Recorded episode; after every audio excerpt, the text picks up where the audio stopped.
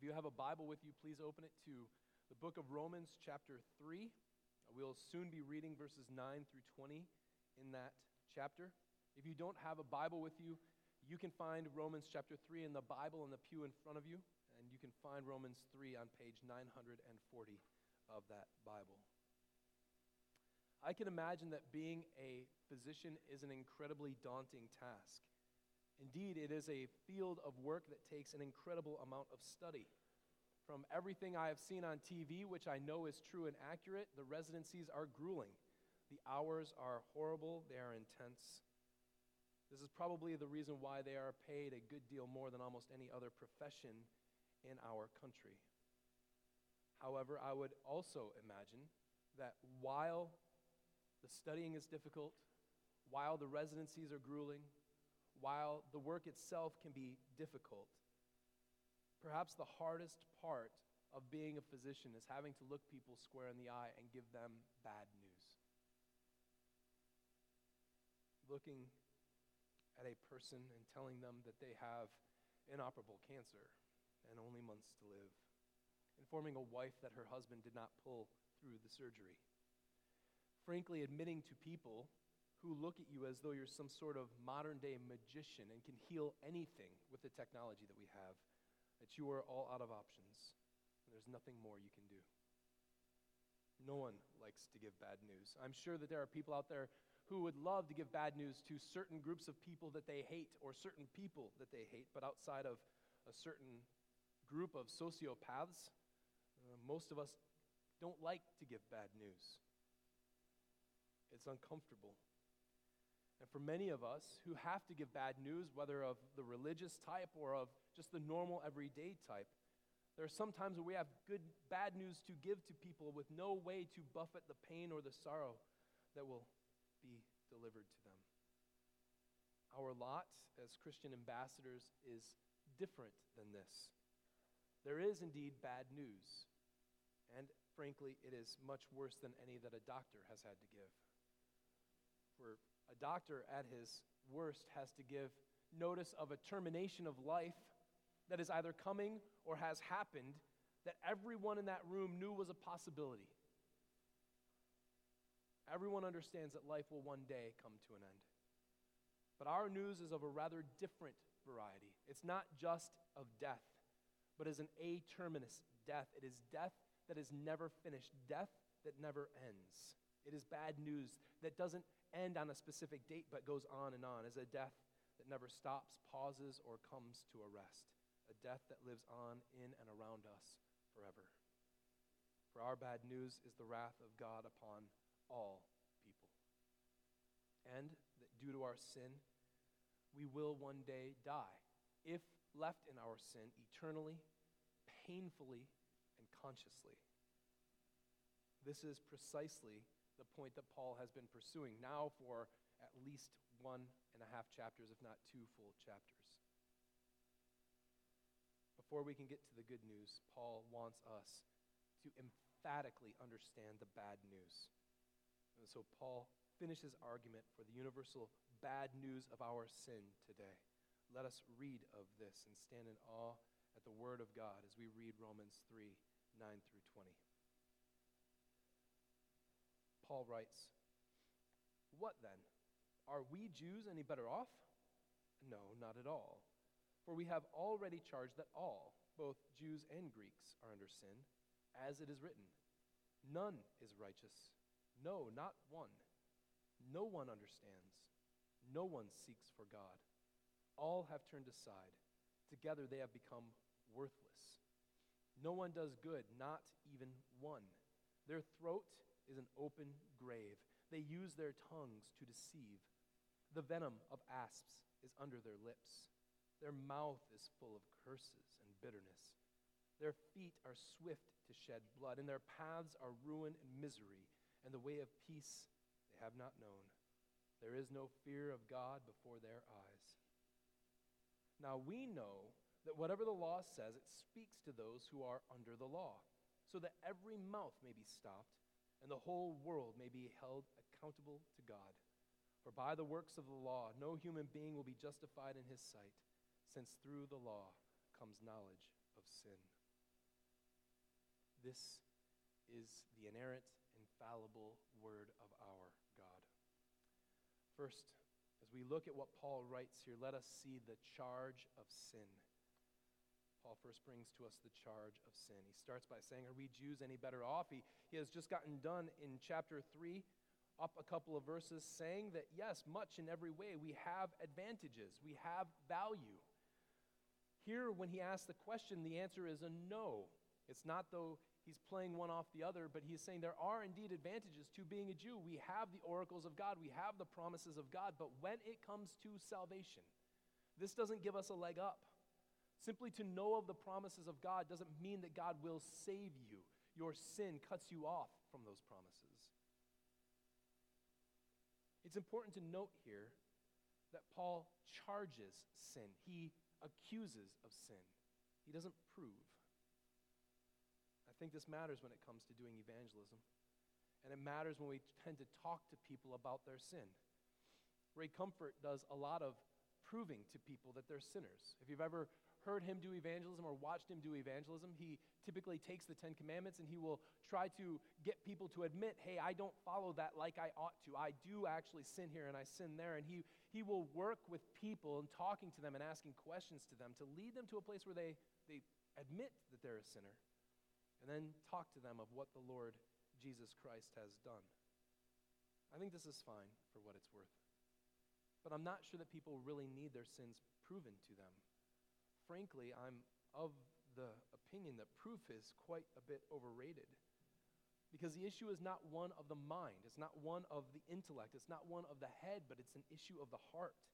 We don't need to understand that we're sinners so much as we need to feel as though we are sinners. This is a problem that we've fallen into which I think comes from the very earliest parts of the Enlightenment. We want things proven to us because we think that that's where our assurance lies. Our assurance lies in some sort of mental gymnastics and proof. We think that we can prove things to others. And what's more, without proper proof, people won't believe. We've heard people say that. Unless it can be proven to me, I won't believe things. I'm telling you, people believe things all the time that they don't have proven to them. All the time. People don't need proof to believe. We don't need to prove their sinfulness to them. What Paul is doing is simply accusing them of sinfulness. Indeed, sometimes we can prove things to people. But let's be clear the intellect is not what drives humans alone. Certainly, I would say it's not what drives them towards repentance and faith, but it is an issue of the heart. Descartes famously said, I think, therefore I am. He wanted to cancel out all kinds of doubt in his life, but one thing he couldn't get rid of was the fact that he existed because he was the one sitting by that fire thinking. The rest of modernity came along and thought that intellectual proof and mental assurance were the most important things in life, and we bought into those things. And we think that those things are also most basic. We tied these things to evangelism and taught them as being most important as well. We have to prove that Jesus was resurrected from the dead. We have to prove that he is the Son of God. We have to prove that people are actually sinful. These things, friends, I do not think are so. I wonder what would have happened to the last 500 years if Descartes had simply written something that was just as true, but very much different. If instead of saying, I think, therefore I am, if he would have said, I feel, therefore I am. Nevertheless, we ought to have no concerns about proving sinfulness to other. Paul simply lays the charge down. If Scripture is not in the business of proving, then we ought not be in the business of proving. Paul simply says, This is the charge that we've been making. All are sinful. We don't just need understanding, but feeling, or to put it differently, we don't just need cognition, but conviction of our sin. And secondly, you'll notice that Paul mentions sin specifically he says, No, not at all. We've already charged that all, both Jews and Greeks, are under sin. He doesn't say that they're under brokenness or fallenness or the fact that the world's a dark place or that they are victims or argue that we are in disrepair or malformed. Paul is not simply saying the world is this incredibly messed up place that God has come to rescue you from, although he does say that. Galatians 1 4 Paul remarks that Christ gave himself for our sins to deliver us from the present evil age. He has indeed come to rescue us. It's not that all of these things are false. There are many who live incredibly broken lives because the world broke them first. There are plenty of people in the abuse that they have seen around them and the abuse that they have gone through who lead abusive lives themselves. They have had sin thrust upon them as much as they have sinned themselves. We do indeed live in a fallen and a broken world. But if all we can ever talk about is our fallenness and our brokenness, then we lose what philosophers and theologians call agency. We are not actually doing anything, it's everything which is happening to us. And our real problem is not what we do, but the things that are done to us. Paul simply doesn't let that stand the charge is that all are under sin, that all indeed have sinned and fall short of the glory of God. We are not just objects that brokenness and fallenness happen to, but we are agents that bring brokenness and fallenness into the world and perpetuate that which is already there. And here we find this really beautiful balance to what Paul has said earlier. For the past three weeks, first I said it, and then Josh reiterated it, and then I said it again.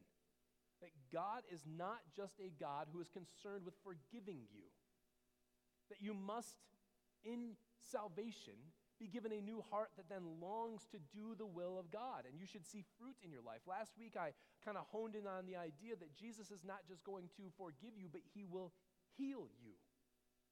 It's right and true. It's good. We need to hear that. But we need to understand that there are ditches on both sides. We cannot just emphasize that Jesus heals people unless we emphasize that they also need forgiveness. They are not just broken, they are sinners.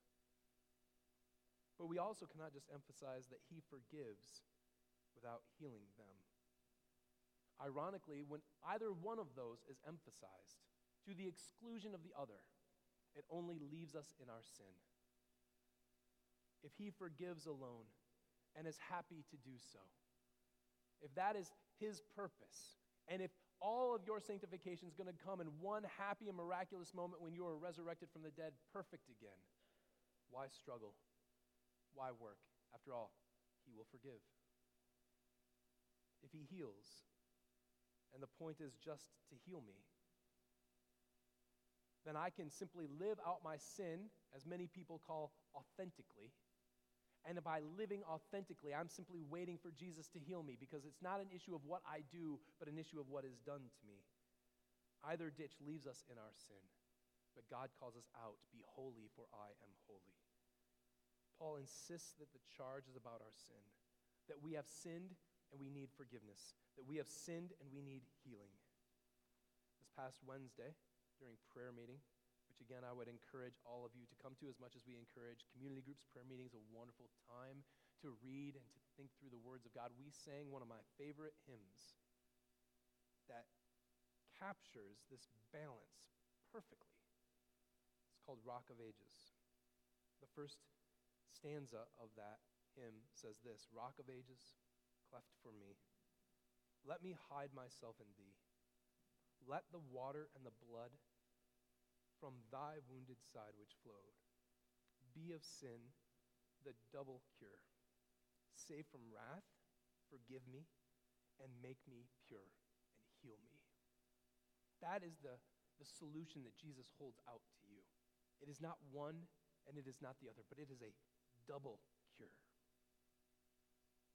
Because we are indeed under sin. When Paul uses that kind of language, what he means is that sin has a power and an authority over you. You are not just a sinner, but you are held under the sway of sin. It is sin that drives you. It is sin that gives you your desires, your cravings, your lusts, your purpose, your hope. Sin is your master. This makes you both sinful and hopeless to fight against it. Paul wishes to emphasize the universality of this both Jews and Greeks are under sin. No power is given in the world that will allow us to escape and to break this influence over us. The law and circumcision cannot do it. Your willpower on its own cannot do it. God can never give us a stark enough picture of hell that will scare us into doing what is right. Nor can he give us enough words of his beauty and his power and his glory to entice us to do what is right. We are all under the power of sin and held entrapped. Paul charges all with sin. But secondly, then, he goes to the collection of Scripture. The collection of Scripture. Many might argue that Paul, and many have argued that Paul, as he charges us with sin, is just kind of, to put it fairly loosely, making this stuff up. E.P. Sanders famously looked at Paul's life and looked at the conversion of Paul and looked at the centrality of Christ in Paul's thinking. And as a theologian, he said, Listen, what Paul has done here is Paul has found a solution. On the Damascus Road, the Lord Jesus Christ showed up and Paul immediately knew that he was indeed the Christ, and he was the answer to everything in the Old Testament. But like a character out of Doug Adams' A Hitchhiker's Guide to the Galaxy, Paul now had a solution to the universe without knowing the question. And so, what Paul has done is tried to figure out what the problem was that this Jesus was the solution to. And his answer was sin. It must be sin. Much of this is based on the fact that, quite honestly, the Jews didn't seem to have the same problem or the outlook of sin that Paul has. He makes this problem of such a grand magnitude that nothing other than God mysteriously and miraculously clothing himself with flesh could fix it. This is not an opinion that the Jews shared anywhere. So, his whole point in saying that Paul found a solution and then went in search of a problem is not without merit, but it needs to be tempered. Paul likely did find his solution in Jesus, and then he had to ask how this fit in with everything else, but Paul knew where he would find that answer. That answer was not in his own thinking, that answer was not in his own conception, but that answer was in the very words of the Old Testament. So Paul says here, as it is written we are charging you with sin, but we're charging you with sin not because I'm making it up, not because it fits my scheme. I'm charging you with sin because that comports with what the Old Testament says. It is indeed the revelation of the Old Testament that leads Paul to this. Just because he didn't see it before doesn't mean it wasn't there. Paul just saw it for the first time. And what he found especially in the Psalms, where references replete to the fact that we have no righteousness on our own. The collection of scripture here is taken from a variety of places Psalms 5, verse 9, 10, verse 7, 14, verses 1 through 3, and its compatriot, Psalm 53. Psalm 36, verse 1, 140, verse 3. Ecclesiastes 7:20, a section from Isaiah, from Isaiah 59, verses 7 through 8. What can we say about this list? What can we notice about it?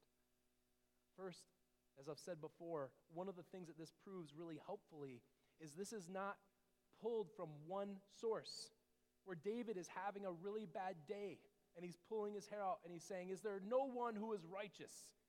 He got up, and his generals were showing themselves inept, and they weren't following his orders. His wives were bickering at him. His sons were plotting sedition against him. The Philistines were attacking from the east, and the Assyrians from the north. And he thought, Is there no one who is righteous? Just having one of those no good, very bad days.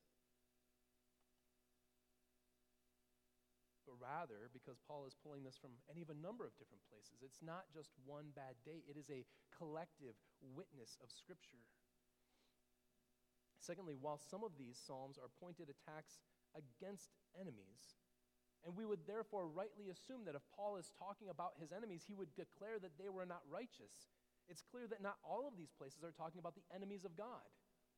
So when Paul quotes them, he quotes them as though they're talking about the enemies of Israel and about Israel. He talks about the others and he talks about himself. Paul obviously believes this applies to the Jews as well because he says, both Jews and Greeks are under sin, just as Scripture says. It is important because these are not just about the people who have this incredible disrespect of Christ. It's not just about people who are fervent in their idolatry or people who are contemptuous of the gospel, but it is true even of people who believe in Jesus Christ. Even of people that Paul would consider brothers and sisters in the Lord, he's writing to these people, calling them brothers and sisters, calling them saints, and still saying, You are wicked sinners before the Lord. It is worth noting that one of the earliest philosophical documents written against Christianity in the Greco Roman world, where, where a philosopher actually took his time to look at Christianity as Christianity started to grow, to try and talk about how it was wrong, the one of, one of the most brilliant things that he points out is you know, these Christians keep attracting wicked and worthless people. What kind of a religion does that? What kind of a religion goes out of its way to take the worst? Shouldn't you want the best? What a stupid religion. Paul says, No, we're all the worst. You're the worst. I'm the worst. Third, the Psalms that are listed here are mostly of David. Some are talking about his own experiences, some are not talking about his experiences and his experiences of other people sinning against him. Psalm 31 6, either implicitly or I think or explicitly, is talking about David's own sin. There is no doubt that David saw himself as a sinner. We are but mere verses away from chapter 4 when he's going to talk about what it means to be a blessed man being nothing more than those whose lawless deeds are forgiven. Paul will quote David from Psalm 32 there. No one gets to escape from this. David himself fell under the trap of sin. And while it seems somewhat distasteful to Americans to believe this, we are represented by our leaders. The Bible takes seriously this idea.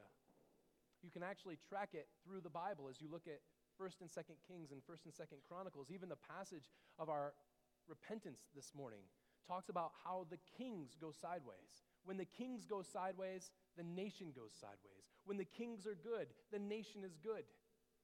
As the people go, or as the kings go, so go the people. David is not just a king, but David is the king to which all other kings would be referred to. He is the son of David. He is a king in David's throne. If David is sinful, prone to sin, and needing God's help, there is no one who is outside of that. So let's think through what Paul is actually saying here, ever so briefly. Verses 10 through 12, he's t- talking generally about unrighteousness. No one is righteous, no, not one. No one understands, no one seeks for God. The focus and the emphasis here is on sin and idolatry of all people. My youngest was growing up, and she was much younger than she is now. She would often refer to me as Daddy No No, because what she heard me telling her more than almost anything else was no no. It got to the point where it was a mark of pride for me. My daughter would call me Daddy No No in front of other people. I'm like, that's right, Daddy tells you no no. This is apostle no one, right? He is just repeatedly emphasizing no one, none is righteous, no, not one. No one understands, no one seeks for God. All have turned aside, no one does good, not even one. At least he throws in all have turned aside in there just for a little bit of a break from the repetition. The point is being hammered home. None of you are good. You can't make it on your own. You're not righteous before God. Verses 13 through 14 and then 15 through 17 turn to talk about two ways, two ways in which this unrighteousness manifests itself. In 13 and 14, it's about our speech. This unrighteousness is confirmed by the way in which we talk. In listening to people, I, am pretty sure that some people honestly believe that we have a First Amendment protection of free speech, not because speech is important, but because they feel like speech is less important. That it doesn't make it to the level of action. That talking against the government is one thing, but actually acting against the government is another thing. One of these is okay, one of these is traitorous, and therefore we have this amendment because speech isn't quite as important. But that's obviously not true. We obviously have the First Amendment because our free speech is incredibly important. Ironically, it's the exact same reason, because our speech is so important, that Jesus has no First Amendment. The government allows you a First Amendment, Jesus offers you none. You are not allowed to say whatever comes to your mind. You are not allowed to speak in whatever manner and whatever tone you wish. Every idle word will come under judgment. Our speech gives away our sinfulness. This list isn't just about evil words, it's about good words spoken with ill intent. It's words of flattery, words of deception used to get what you want or to push people to bad conclusions. After all, Satan is an incredible encourager of people. Oftentimes, we think of him speaking roughly to us, especially when our, our sin is present to us and he is bearing down upon us in our guilt. But more often than not, he doesn't speak roughly to us, but smoothly to us. You will not surely die. He's always encouraging us to walk in the way of death. We, here Paul says, speak like him. It is nothing less than the venom of asps the venom of ancient serpents that are under our lips. This can be lovely words spoken in a cruel way, cruel words spoken with a lie of love. The picture that Paul paints here is that our words are simply words that are dangerous. They are filled with death, they are filled with deceit, and they are demonic. In verses 15 through 17, Paul turns to violence. Far too often, we consider violence a solution? How often do we as a culture become swift to shed blood? Do you think possibly we take the deaths of people in this world lightly? Do we understand the gravity of snuffing out the image of God in his created beings? You need to understand this is not a third world problem. It just, we are an incredibly violent society. Somalia is a war torn country, and we have a higher violent gun death rate than Somalia. Our death rate by violent guns, violent use of guns, is three times higher than Afghanistan. We are an incredibly violent society. Those are the bad countries. We are 198 times worse than Japan although perhaps death by sword there is more common given the samurai movies I've watched, but by guns, 198 times. According to Britain, we are 99 more times deadly with guns. It's not just bloody violence, though, it's ruin and misery that comes in our path. We as a culture have done great violence to our society in the way in which we imprison people. We remove fathers from homes for not minor things, major things sometimes, but for long, long periods of time. When those boys lack a father, what happens? They grow up and they repeat and they perpetuate the very same crimes that their fathers were put in prison for. Our prison system holds more people in jail and in prison than any other country in the world. Our imprisonment rate? Six times higher than Canada, five times higher than Britain, 17 times higher than Japan. While we have only less than 4.5% of the world's population, we imprison a full fifth of its prisoners. More than 21% of the world is imprisoned in America.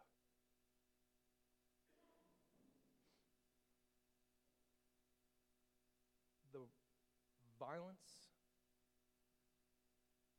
the ruin, and the misery simply becomes perpetual. I'm not advocating for a social policy. I'm not telling you this is what we need to do, and I'm not bringing forward a law that's going to fix all these things. I'm simply pointing out that these things are not true simply in Paul's day, and they're not true simply in Somalia. They're not true just in war torn countries like Afghanistan. They are true here.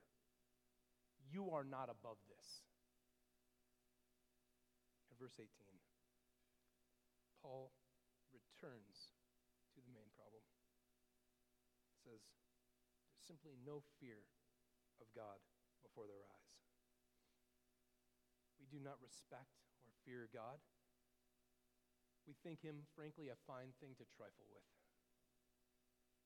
And we bank on God not knowing, not caring, simply overlooking our sin. But no matter how you slice it, it is clear that Paul's belief is that our sin is our first and massive problem, and that it is everyone's problem.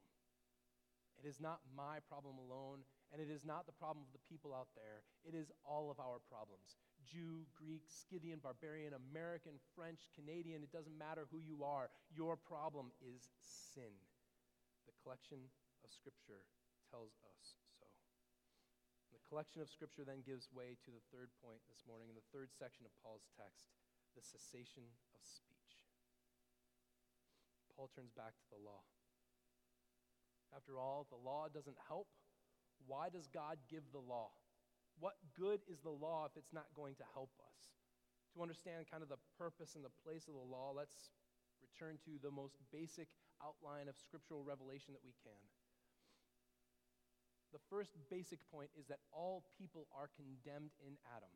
Because Adam has fallen as our figurative head in the flesh, we are all fallen and default before the throne of God to condemnation. We all deserve the death that he was going to suffer, and we will one day, if no one intercedes for us, suffer the same.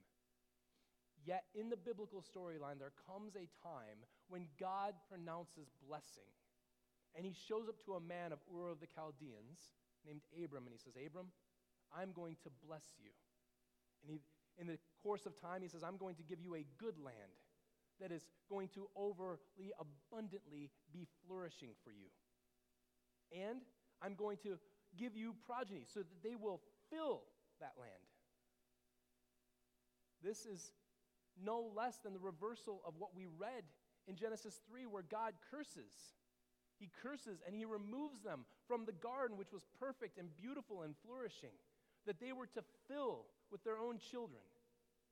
God removing them from there with curses now tells Abraham, I will bless you and I will give you a good land, a land that looks like Eden, and I will let you fill it. He's saying, I'm going to reverse the curses that have been brought upon, but only to you and to your family, not to the Egyptians, not to the Chinese, not to the American Indian tribes, not to the, the collection of various city states in Greece or further north into the realms of Gaul and Scandinavia, to Abraham.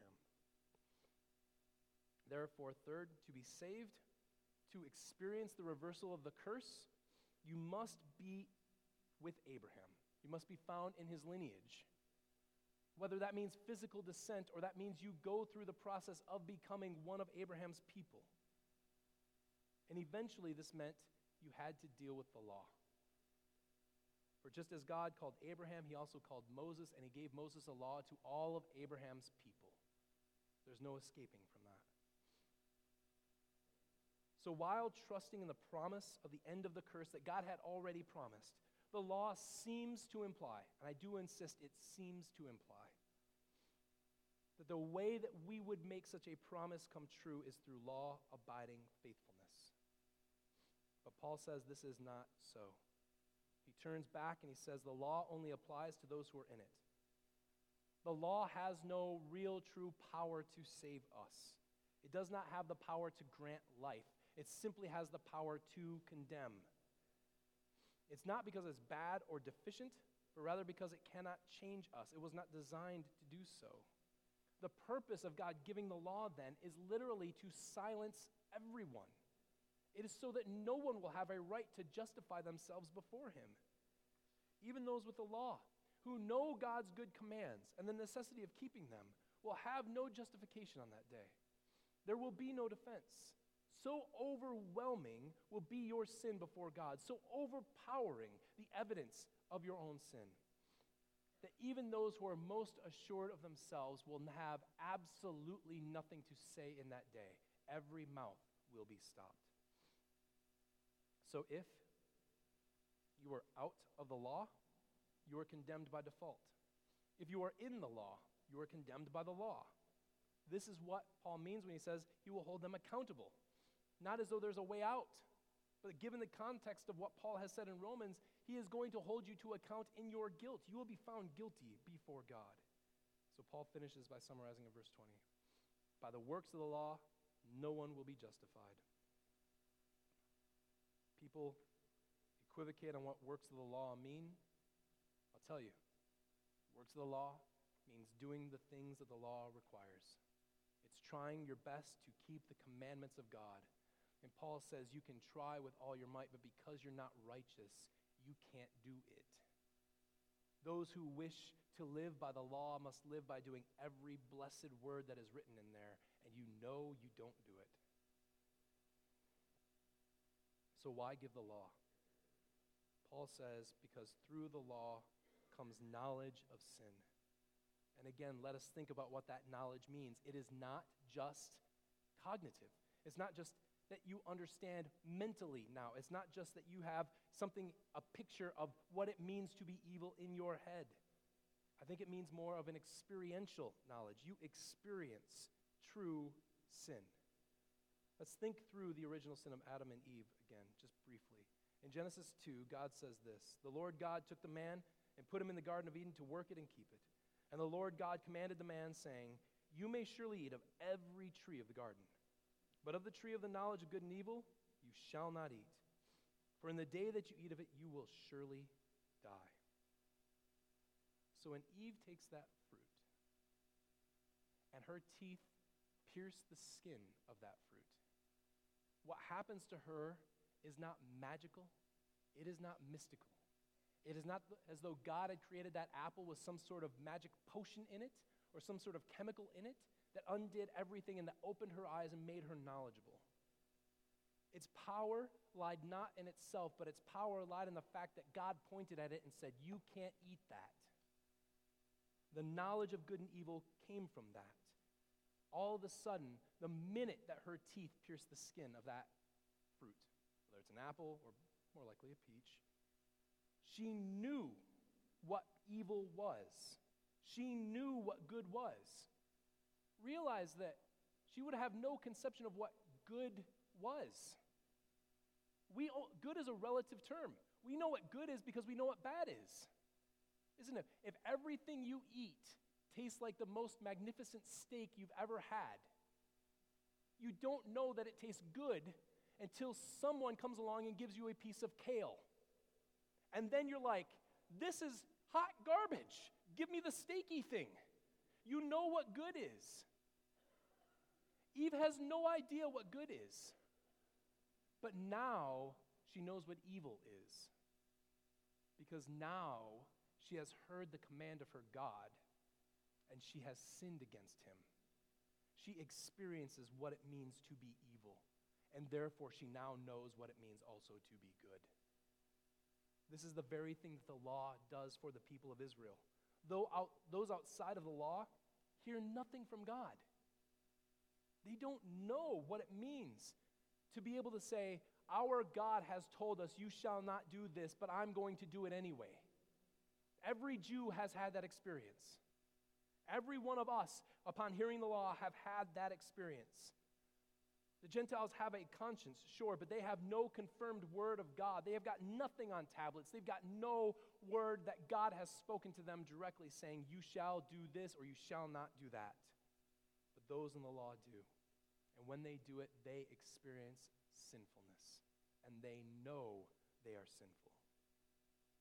The purpose in giving the law is to show that all are under sin.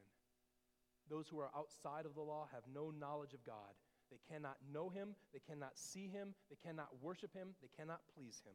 Those inside the law have no way to please God. And while they might know of him, while they might understand his commandments, they cannot keep their commandments. They know their sin. This is where the good news, for the first time, truly begins. When you realize that you have nothing to offer God, and when you realize that God has wrath hanging there for you. Only when you come to the end of yourself when you realize that you cannot be good enough, that you cannot do what God commands, that you are utterly helpless outside of God. It is only in that moment that the good news will truly ever be good to you. For it is here, as a sinner, that you truly see Jesus as he is. There are plenty of people who think Jesus was this monumental historical figure that changed the course of history forever. There are plenty of people who think that he was a wonderful religious teacher or a wonderful moral teacher. There are plenty of people who understand him as a great worker of miracles, but outside of knowing our sin before him and knowing him in our sin, we will never truly know him as he is. He is a savior of his people,